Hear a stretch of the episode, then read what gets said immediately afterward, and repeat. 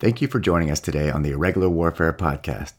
My name is Kyle Atwell. I am one of the founders and co hosts of the podcast. And before we kick off today's conversation with Ambassador Ryan Crocker and Dr. Eli Berman, I wanted to let you know that we are currently searching for a fourth co host to join our team. If you are interested, please send an email with your resume to engage at irregularwarfarepodcast.com. That is E N G A G E at irregularwarfarepodcast.com. We will accept applications through September 15th, 2020.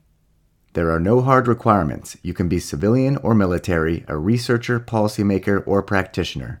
The key criteria is that you have a deep interest in learning and sharing knowledge about irregular warfare. All right, thank you again for joining us today, and please enjoy the conversation.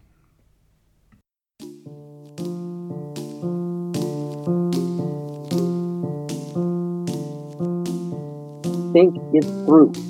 What's the history? What's the current landscape? Who is allied with who? What moves are they likely to make as you move? What would their calculations be? Uh, again, as Dave famously said, tell me how this ends. One of the principal findings is that the U.S. goes in thinking that the government, which claims to share this objective of suppressing this group, really thinks of that as their number one objective.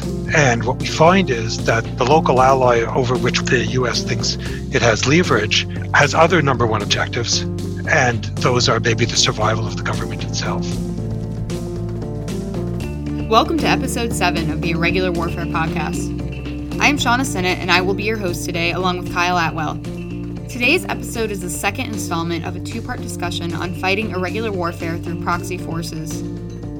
Our guests draw on both extensive practitioner experience and academic research to discuss the nature of proxy warfare in the Middle East.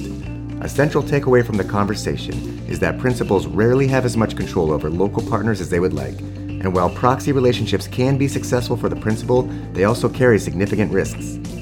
These lessons are illuminated through discussion on specific cases, to include Iran's support for the Houthi rebels in Yemen and Israel's successes and failures at influencing different proxy forces during the Lebanese civil war. Ambassador Ryan Crocker has served as the U.S. ambassador to Afghanistan, Iraq, Pakistan, Syria, Kuwait, and Lebanon, and is a recipient of the Presidential Medal of Freedom. Most recently, he served as a diplomat in residence at Princeton University. Dr. Eli Berman is a professor at UC San Diego and co editor of the book Proxy Wars Suppressing Violence Through Local Agents. Before entering academia, Eli was a member of the Israeli Defense Force and fought in the 1982 Lebanon War. You are listening to the Irregular Warfare Podcast, a joint production of the Princeton Empirical Studies of Conflict Project and the Modern War Institute at West Point, dedicated to bridging the gap between scholars and practitioners to support the community of irregular warfare professionals. Here is our conversation with Ryan and Eli.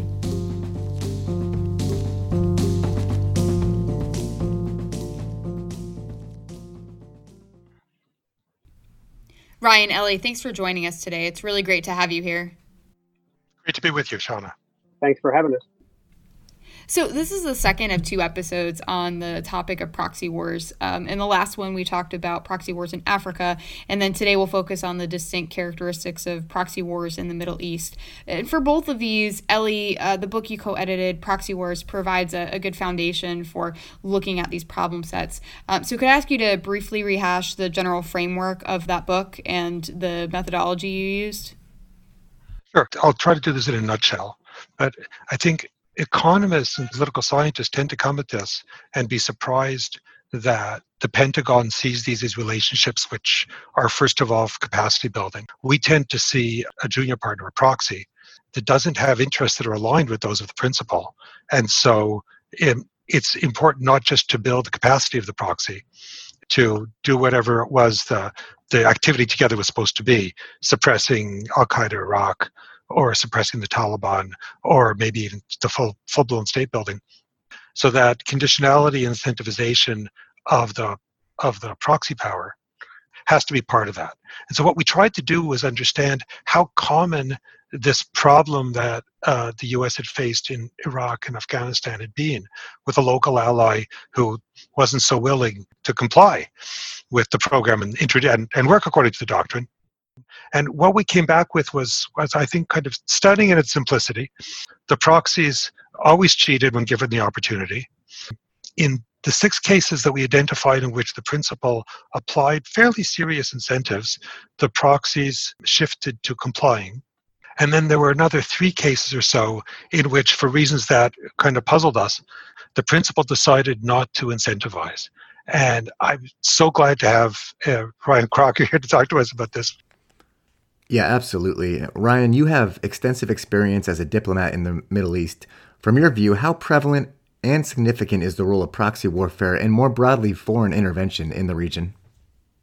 Yeah, if you look at the broader Middle East as a political construct, um, it is probably the most interpenetrated uh, region in the world in terms of the frequency uh, and intensity of outside involvement. I began the modern era uh, of this uh, amalgamation, if you will, 1798 when Bonaparte invaded Egypt. And I think we're still in that period, basically. So every single country in the Middle East from 1798 onward had been invaded and occupied by at least one foreign power at least one time. And it created a unique political culture of put up enough of a fight so that uh, you're not completely shamed, but not too much of a fight because you want to preserve the assets you have. Let the occupier come through. He's going to get there anyway. Uh, hunker down, uh, recalibrate, recalculate, rearm, rest, and then figure out where your adversary's weak spots are and start hammering away at them. And we've just seen this over and over and over. So, given the complexity that you just described, Ryan, what is a principal trying to get out of these proxy relationships? I mean, what are those strategic objectives, uh, particularly from the perspective of the United States? Ryan's the expert on U.S. foreign policy in, in, in big pictures, but let me just talk about what I what, what we've what we found in our cases. You know, typical cases are you know Iraq, Afghanistan, places where um, the U.S. has a strategic objective which involves, eh, first of all, suppressing some terrorist organization or insurgent force, and then there are some larger geopolitical objectives as well. But you know the stated purpose of uh, of suppressing uh, the Taliban was to reduce international terrorism. And so, in those cases, I think, again, one of the principal findings, and I'd really like to hear Ryan's opinion on this, is that the US goes in thinking that the government, which claims to share this objective of suppressing this group, really thinks of that as their number one objective, the way we do. And what we find is that the local, maybe proxy is a strong word, but the, the local ally over which we the US thinks it has leverage, has other number one objectives, and those are maybe the survival of the government itself. Something Eli just mentioned and we were going into is, um, you know, interest alignment. But you, as as you know, a member of the diplomatic corps and as an ambassador, was interest alignment at the forefront of your thoughts on where to invest U.S. resources and diplomatic efforts, um, or were there other things you were thinking about? Well, uh, as you know, you particularly if it's a kinetic environment, you've got a lot of things that are on your mind. Um, in the case of Afghanistan, although I think the strategic uh, objective is pretty clear. Uh, 9/11 uh, came to us out of Afghanistan, Al Qaeda sheltered by uh, by the Taliban. Uh, our strategic objective was to make sure that, could never happen again on Afghan soil. A little less clear on strategic objectives when you get to Iraq, but that's, that's another matter. So everything uh, for me at least, depended from that. Uh, uh, that's the filter for which I would look at proposed assistance projects, amping up involvement by other countries. Will it contribute to this ultimate goal in ensuring that Afghanistan cannot become again a strategic threat to the United States?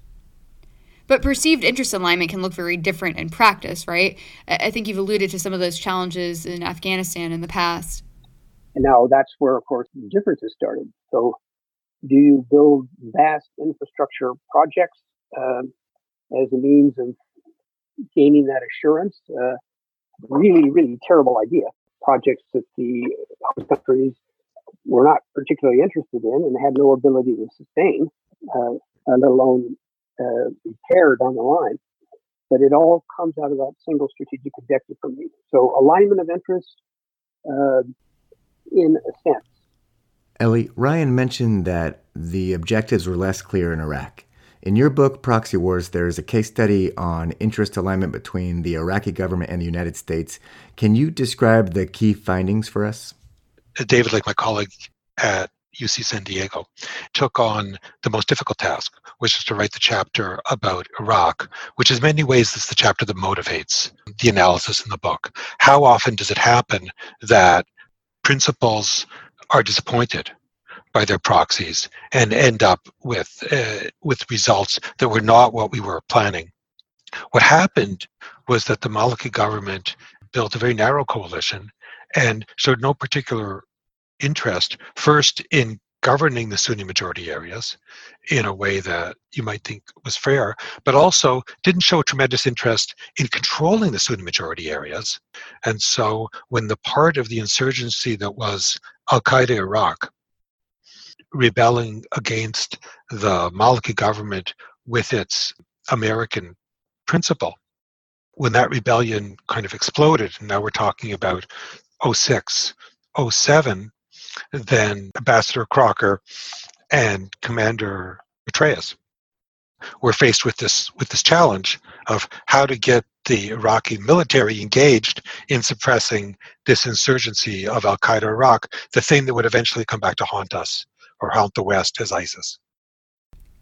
Ryan, I know you see this differently from Eli, and you would not characterize al Maliki as a proxy of the U.S. But in Iraq at this time, were there any other elements over which the U.S. did have sufficient control to consider them an effective proxy? Yeah, well, again, it comes down to a point of definition. By by my definitions, uh, the only proxy force we had in um, uh, in Iraq would have been the so-called Sons of Iraq, the uh, the Sunni tribes that we uh, trained, organized, armed, and paid to be part of the uh, the effort against Al Qaeda. They were happy to do it because of the horrors that Al Qaeda had uh, leveled on them and their families. Uh, so you would have that alignment as well as a guarantee. To call any of the other forces there uh, at a, a, U.S.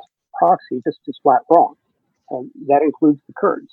Uh, very, very close in Iraq as well as in Syria.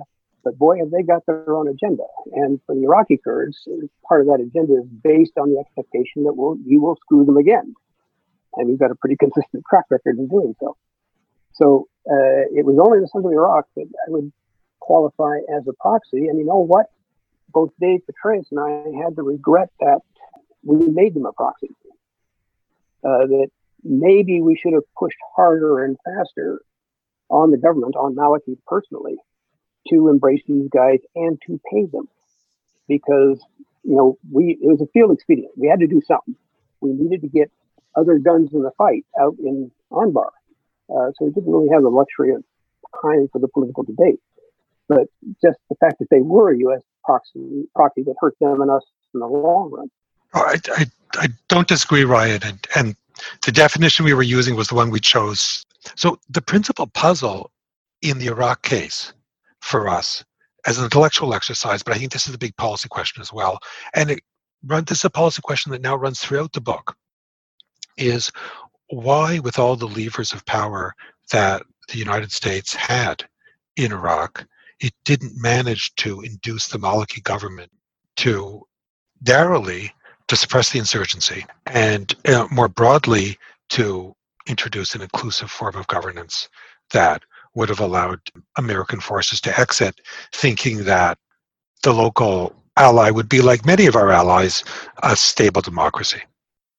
Um, again, we were pretty cautious on that particular point. Uh, you, you didn't want to send what was a essentially Shia-led army into Sunni Anbar. What we saw, of course, was that for many Sunnis, more in Mosul, I think, than in Anbar. Al Qaeda was bad, but less bad than the Shia led government and its forces. But again, legitimacy is important. Uh, every action has reactions. You got to try to think through several iterations of that while you got to get something in the field like now, not tomorrow, now. Uh, so lots of field expedients. It's what you had to do. Did we think it was perfect? Even at the time, we didn't. But how else are you going to do it? it seems like the US is not the only actor trying to uh, influence proxies or partner forces or local allies. There's a confluence of forces uh, working in the region.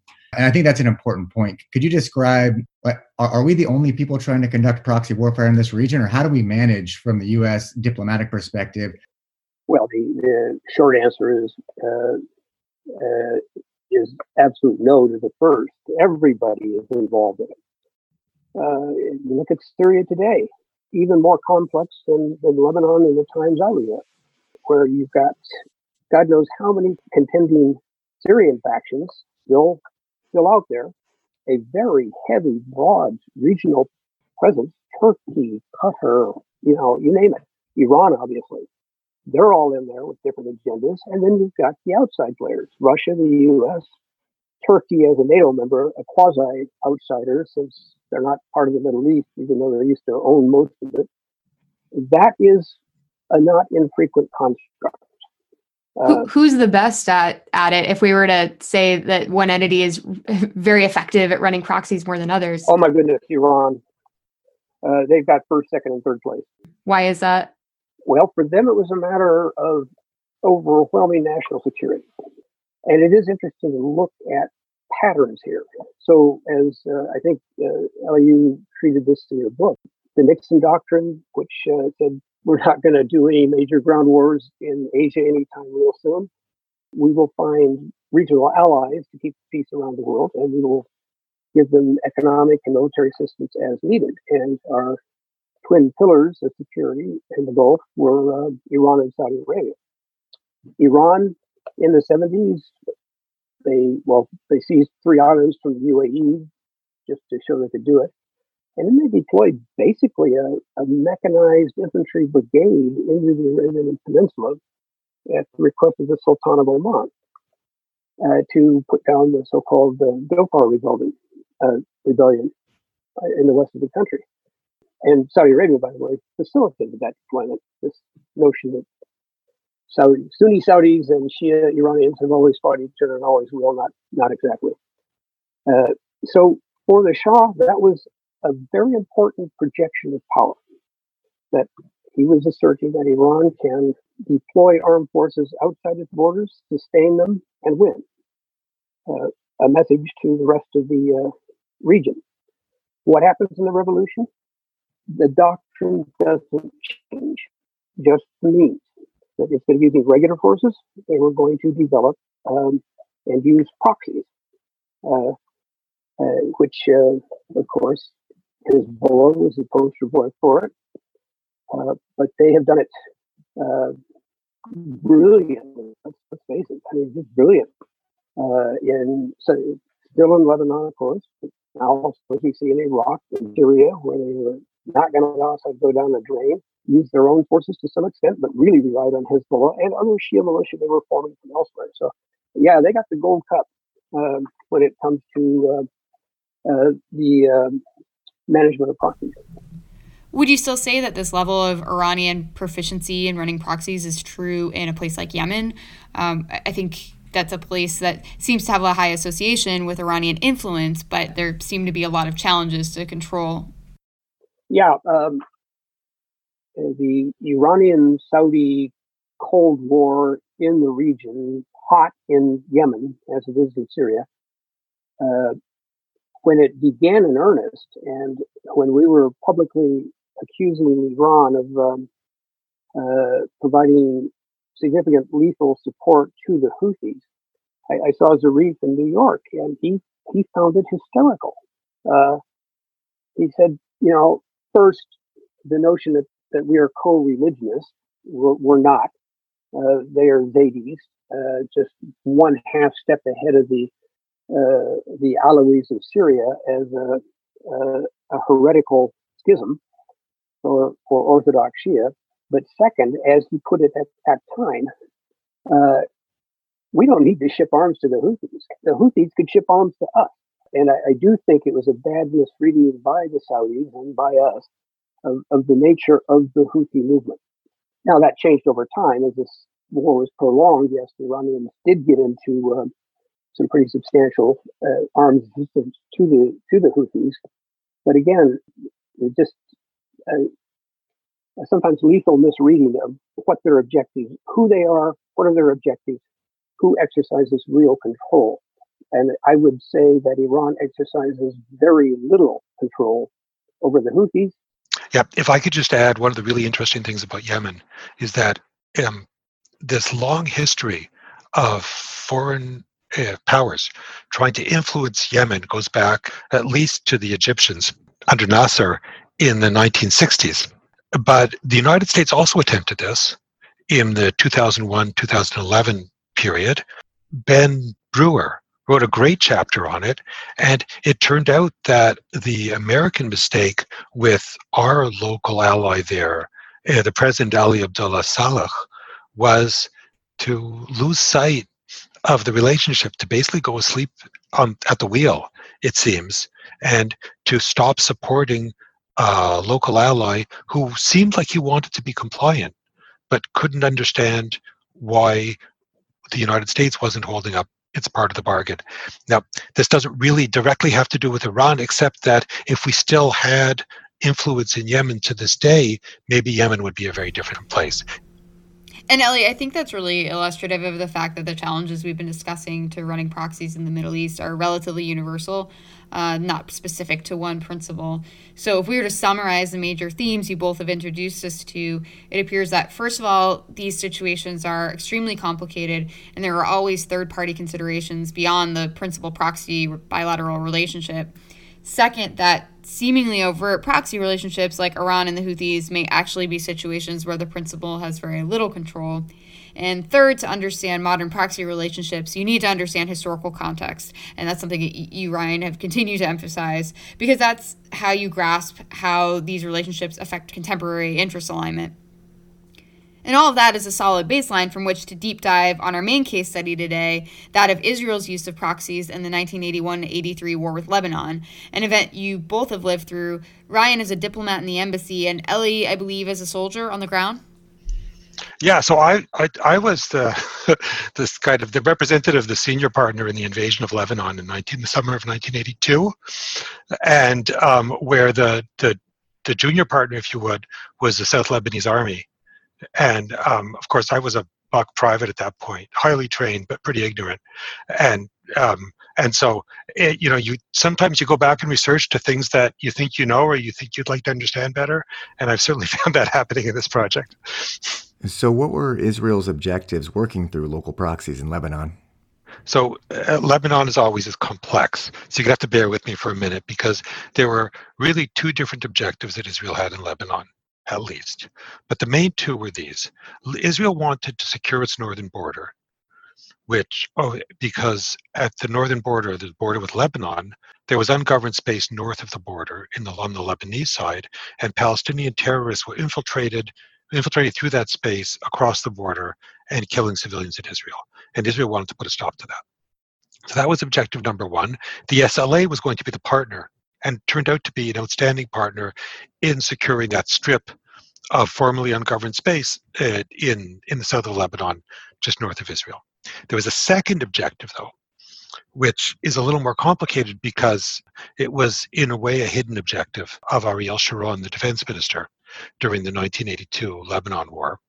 And that was to remove the Palestinian Liberation Organization under Arafat, in particular his part of it, the Fatah, to remove them from Beirut and from Lebanon altogether. And that unannounced objective of the incursion or invasion into Lebanon in the summer of 1982 meant that Israeli forces did not stop at the northern border of this uh, defense zone in southern Lebanon. They just kept rolling.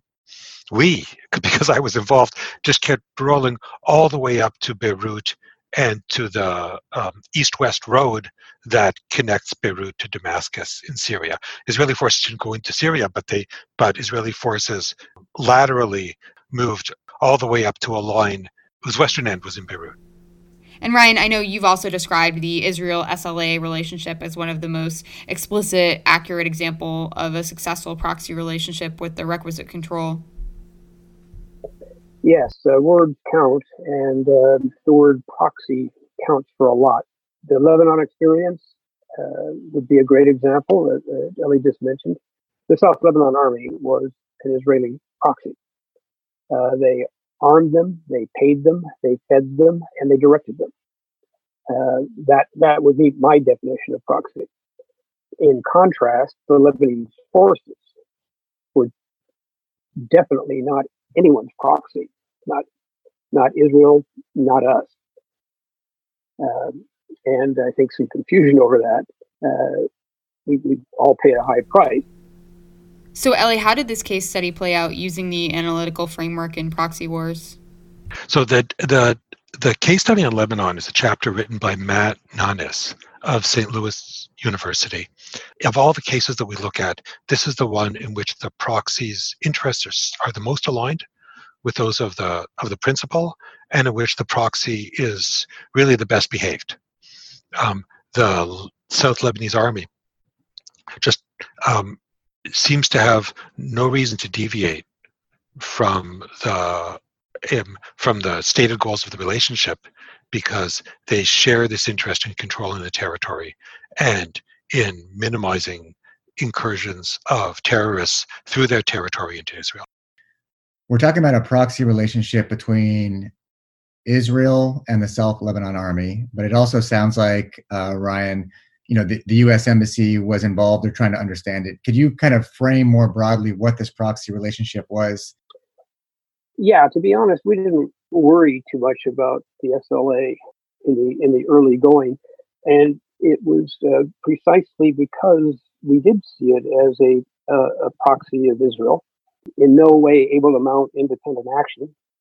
Uh, so we, we basically felt that the working assumption was that anything the SLA did would have been in not just total coordination with the IDF, but at the direction of the IDF. We worried a lot more about the Lebanese forces and uh, what they might do because nobody had total control over them uh, except themselves. So again, it comes down to definitions. Uh, for me, as a uh, proxy is a wholly owned subsidiary, uh, which the SLA was. And many of their fighters, even as it's very nice, were not from South Lebanon, uh, meaning they were even more in, enthralled to the Israelis. So very little time he did anything independent of, uh, of Israeli command. Eli, based on your research, did the did Israel have full control over the South Lebanon army, and, and what did that look like? How did they control those actions? I'd say almost full control. Israel had a strong interest, as it still does, in a kind of a secure northern border, in a northern border which would not have incursions of terrorism coming coming coming across, and also some interest in reduction of smuggling and other things that most most countries care about it at borders. And there had been very painful incursions of uh, PLO Fatah terrorists across that border, and so the the role was to distance the PLO from the border. Eventually, though, Hezbollah, with Syrian support, would put missiles north of that support security zone, missiles and rockets, which had range that went over the security zone, and the SLA would just become uh, redundant. So this is an interesting point. So you you had a a proxy, which is the South Lebanon Army, and then the principal, which is Israel, and they had interest alignment and they were working well together. But at some point, Israel said this isn't worth our investment and they had to find a way to off ramp the proxy without damaging their reputation, or, or what did that look like? No, not, at all, Kyle. Uh, the SLA was not gonna would last about 13 seconds in South Lebanon when the IDF executed a complete withdrawal, which is what they did. Uh, so it, it, wasn't any of those fine points. Um, uh, it, uh, again, they, they hung on the SLA and the Israelis for 18 miserable years. It was time to quit and go home. The SLA had no home to go to. Yeah, even even more than 18 years because the, the relationship actually predated the 82. But that but, yeah. but I think the, the major point is that these is that these relationships require some credibility. um, because you, you you don't want to be the proxy of some other country in you know for generations and generations if that's not what your neighbors in the country you live in um, uh, approve of. Yeah, it, it's beyond proxies. I mean, what's the context? Uh, what political alliances are are uh, forming? What are receding? What's the chessboard look like? I don't think either of us ever took a serious look at that before June '82. Eli, was the SLA the only proxy relationship that Israel had in Lebanon at the time? So I think that these were these are these were proxy relationships. Proxy now liberally defined to mean a local ally over which maybe the senior partner has some influence. So there were two proxy relationships. The one with the SLA, the um, there was really no tension. Um, the SLA was happy to see Israeli forces enter and set things up and and kind of reinforce their position in a way that would make make it easier for them to uh, to fight. But there was another proxy relationship that was imagined with uh, with the Christian Phalange forces. The Phalange was a local ally of both Israel and the United States, and Bashir Gemayel was and it was it, and and it was tr- there was the attempt there was to, was a proxy relationship that would um, with one of the objectives of that relationship was to expel the PLO, the Palestinian forces, from from Lebanon. So the other important figure in that um, was the liaison of the Phalange to both these to both Israel and American forces was a man named Eli Hobeika.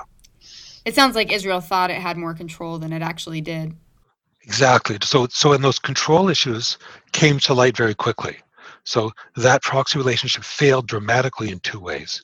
In one of them, there was a there was an agreement between the Israeli forces and the the local ally, the proxy, if you will, the Phalange, that Israeli forces would not enter Palestinian refugee camps, where the Palestinian fighters um, were, were were were sitting.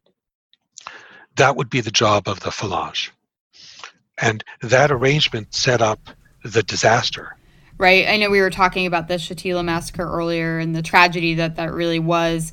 Ryan, you were on the ground in the aftermath of that.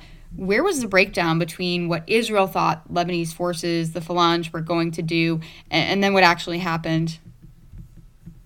The mission of the Lebanese forces to um, enter the Shatila refugee camp and uh, pacify, if you will. Uh, what they wound up doing, of course, was uh, murdering hundreds and hundreds of uh, Palestinian civilians, men, women, and children. I know because I counted the bodies. There is a lot of conspiracy thinking in the Middle East. Uh, I'm sure that is a revelation that has never occurred to you before. Uh, a lot of Arabs still believe that the Israelis were knowing all along and probably directed it.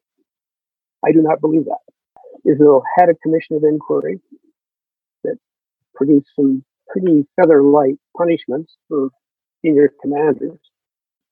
What I think actually happened was the uh, Israelis thought they had more control of the Lebanese forces than they did, or even worse, thought that somehow the Lebanese forces would adhere to the same standards and conduct as they would.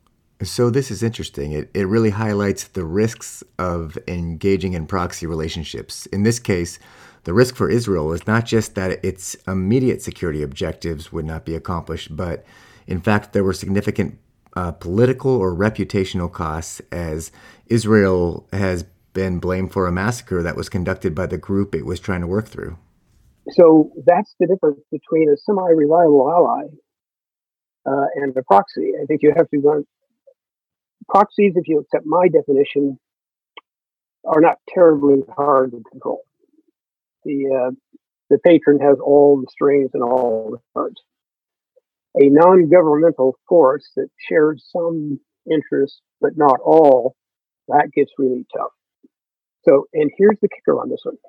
I mentioned Eli Hobeika, uh, who was at the time an Israeli asset. They were pretty upfront about it. Uh, Hobeika was their guy. And that, of course, made it all the worse. when I got back to Lebanon years later as ambassador in 1990, I, I learned something new. At the time, the Israelis thought Hobeika was working for them. The Syrians had doubled him. So if we've got to know what we're talking about, and we've got to know what we control and what we don't.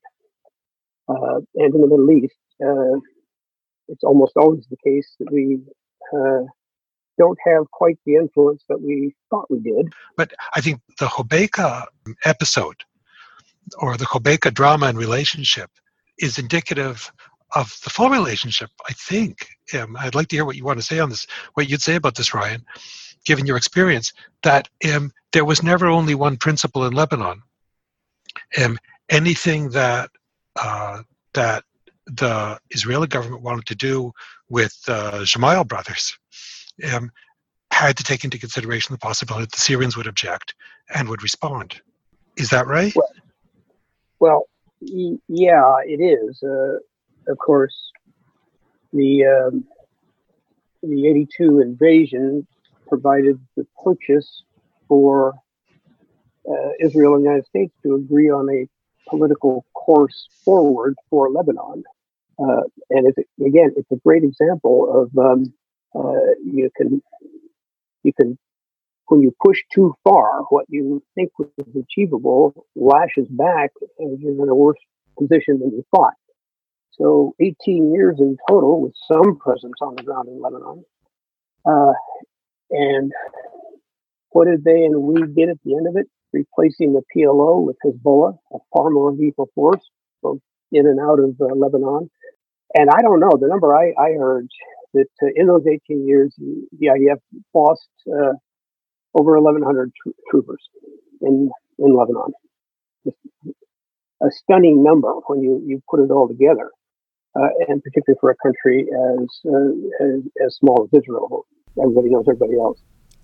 As we take what we've learned today and try to apply it to future engagement in the Middle East, Eli, what are your recommendations for policymakers and practitioners on the ground? I'd say that in a narrow sense, in these relationships, starting with the Pentagon, you want to build the relationship in such a so recognizing that there's not going to be complete alignment of interests you want to build the intervention in such a way that you can close the spigot and introduce conditionality if you want to. Ryan mentioned kind of the big infrastructure projects. Well, the big infrastructure project is useless until it's finished. And stopping it a quarter of the way, stopping at three quarters of the way, it doesn't provide much of an incentive unless the local partner is very, very forward looking.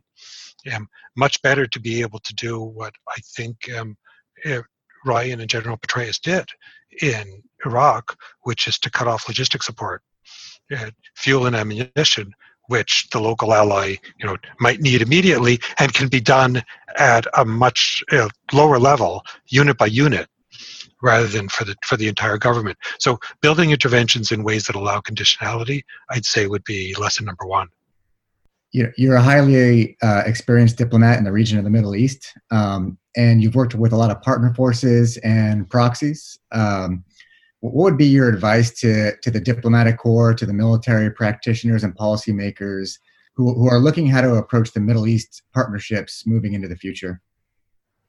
Well, it's all pretty basic stuff. Uh, what what are your aims? Uh, how achievable are they, and by what mix of um, American tools, you know, development, diplomacy, defense. Uh, uh, what's the history? Uh, uh, is the issue we're involved in something that has echoes from the past? So to be as clear-eyed and analytical as you can possibly be, uh, and to always keep an eye on the price tag. Again, how much are you willing to pay to um, have a shot at achieving the goal you have stated. Uh, distill that further because I'm going to tell you everything I learned in the Middle East, and you will think that would take hours. It will take the two minutes I have left. Be careful what you get into. Nice lesson for us, lesson for Israel, obviously, and in uh, in Lebanon. Think it through.